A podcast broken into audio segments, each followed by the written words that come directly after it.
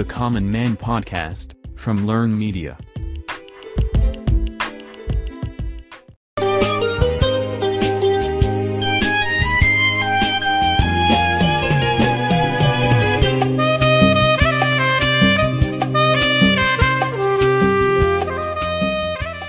எல்லாருக்கும் வணக்கங்க. நான் உங்க ராகவி. லேர்ன் மீடியாவோட புது எபிசோடான பவர் ஆஃப் கோட்ஸுக்கு உங்க எல்லாரையும் நான் வரவேற்கிறேன். நம்ம எல்லாரும் கேள்விப்பட்டிருப்போம். Pen is mightier than sword அதோட அர்த்தம் ஒரு கத்தி ஒருத்தரை காயப்படுத்துறதுக்கும் ஒருத்தரை வாழ்க்கையை அழிக்கிறதுக்கு மட்டும்தாங்க யூஸ் ஆகும். ஆனால் ஒரு பெண்ணில் இருந்து எழுதுகிற எழுத்துக்கள் அவரோட எண்ணங்களை மாற்றவும் அவரை நல்வழிக்கு கொண்டு வரவும் அவரோட வாழ்க்கையை மாற்றியமைக்கவும் உதவுங்க. அதனால தான் வாளின் முனையை விட பேனாவின் முனை கூர்மையானதுன்னு சொல்லுவாங்க மோஸ்ட்லி நமக்கு தெரிஞ்ச நிறைய பெரிய தலைவர்கள் இப்போ உயிரோடு இல்லைனாலும் அவர்களோட எண்ணங்களும் கொள்கைகளும் அவர்கள் கூறிய வார்த்தைகள் மூலமாக இன்னும் வாழ்ந்துட்டு தாங்க இருக்குது இந்த உலகத்தில். அதுதான் நம்ம சோர்வடையும் போதெல்லாம் நமக்கு ஒரு மோட்டிவேஷனாகவும் இருக்குது அப்படிப்பட்ட சில கோட்ஸும் அதை சொன்னது யாருன்னும் அந்த கோட்ஸால் நம்ம வாழ்க்கையில் நல்வழி எப்படி நோக்கி போகிறது அப்படின்னு சொல்லிட்டும் இந்த பாட்காஸ்ட்டில் நம்ம பார்க்க போகிறோம் நம்ம பார்க்க போகிற first quote the character is like a tree and reputation like a shadow the shadow is what we think of it but the tree is real இது சொன்னவர் யாருன்னா அவர் ஒரு காலத்தில் செருப்பு தச்சிட்டு இருந்து பின்னால் அதே கண்ட்ரிக்கு பிரசிடெண்ட்டாகவும் ஆகியிருக்காரு. ஒரு டெமோக்ரட் கண்ட்ரி எப்படி இருக்கணும்னு இவரோட ரூலிங்கில் தாங்க எல்லா கண்ட்ரிக்குமே ஒரு பெஸ்ட் எக்ஸாம்பிள்னு சொல்லலாம்.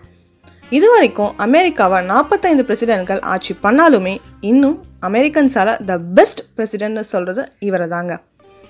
அவர் தாங்க அமெரிக்காவோட சிக்ஸ்டீன்த் பிரசிடென்ட் அப்ரகாம் லிங்கன் இந்த கோட்டில் இவர் என்ன சொல்ல வராருன்னா நம்மளோட குணம் மரம் போல அதோட நிழல் தான் நமக்கு கிடைக்கிற மரியாதை.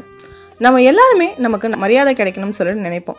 அதுக்கு முன்னால நமக்கு நல்ல குணம் இருக்கணும்னு சொல்றாருங்க அப்ரகாம் லிங்கன். நெக்ஸ்ட் பார்க்க போற quote life is lived on its own other shoulder should are used only at the time of funeral இதை சொன்னவர் தன்னோட வாழ்க்கையில் வெறும் இருபத்தி மூணு வயசு வரைக்கும் தாங்க வாழ்ந்தார்.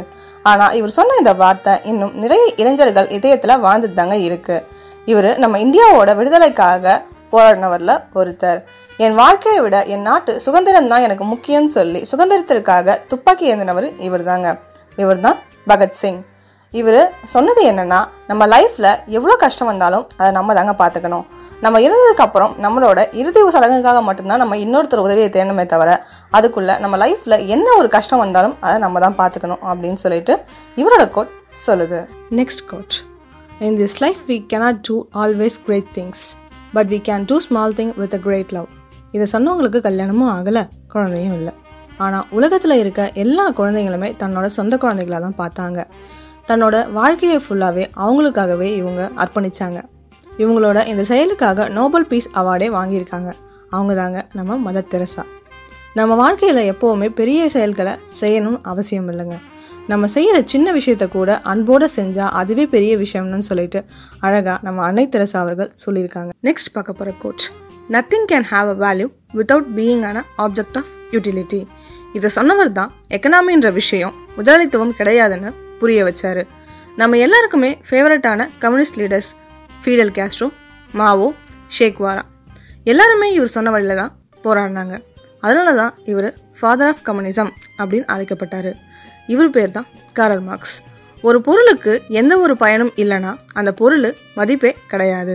அதே போல தான் நமக்கு வாழ்க்கையில் எந்த ஒரு லட்சியமும் இல்லைன்னா நம்ம வாழறதுக்கு அர்த்தம் இருக்காது அப்படின்னு சொன்னது நம்ம காரல் மார்க்ஸ் தாங்க. இது வரைக்கும் இங்கிலீஷ் கோச் பார்த்தோம். இப்போ ஒரு தமிழ் கோச் பார்க்கலாம். கஷ்டம் வரும்பொழுது கண்களை மூடாதே அது உன்னை கொன்றுவிடும். கண்களை திறந்து பார் அதை நீ வென்று விடலாம். இதை சொன்னவர் நம்ம நாட்டுக்காரர் தாங்க. சின்ன வயசில் பேப்பர் போகிறதுல ஆரம்பித்து பின்னால் இவர் செய்த சாதனைகள் இடம்பெறாத பேப்பர் இல்லைன்னே சொல்லலாங்க. இவர் வருங்கால இந்தியா இளைஞர் கையில் இருக்குன்னு சொல்லி ரொம்பவே நம்பினாரு. அவர் தாங்க நம்ம முன்னாள் குடியரசுத் தலைவர் டாக்டர் ஏபிஜே அப்துல் கலாம் ஐயா அவர்கள். இவர் நமக்கு கஷ்டம் வரும்போது அதை நினச்சி பயப்படாமல் தைரியமாக அதை எதிர்த்து நின்னா அந்த கஷ்டம் காணாமல் போயிடும்னு சொல்லிட்டு ரொம்ப அழகாகவே சொல்லியிருப்பாரு கலாம் ஐயா. இது வரைக்கும் நம்ம அஞ்சு கோச் பார்த்தோம். அது யார் சொன்னால் அது எப்படி நம்ம லைஃப்பில் யூஸ் ஆகுதுன்னு நான் சொன்னேன். இப்போ உங்களுக்கு ஆறாவதாக ஒரு கோட் சொல்ல போகிறேன் அதை நீங்கள் கண்டுபிடிங்க.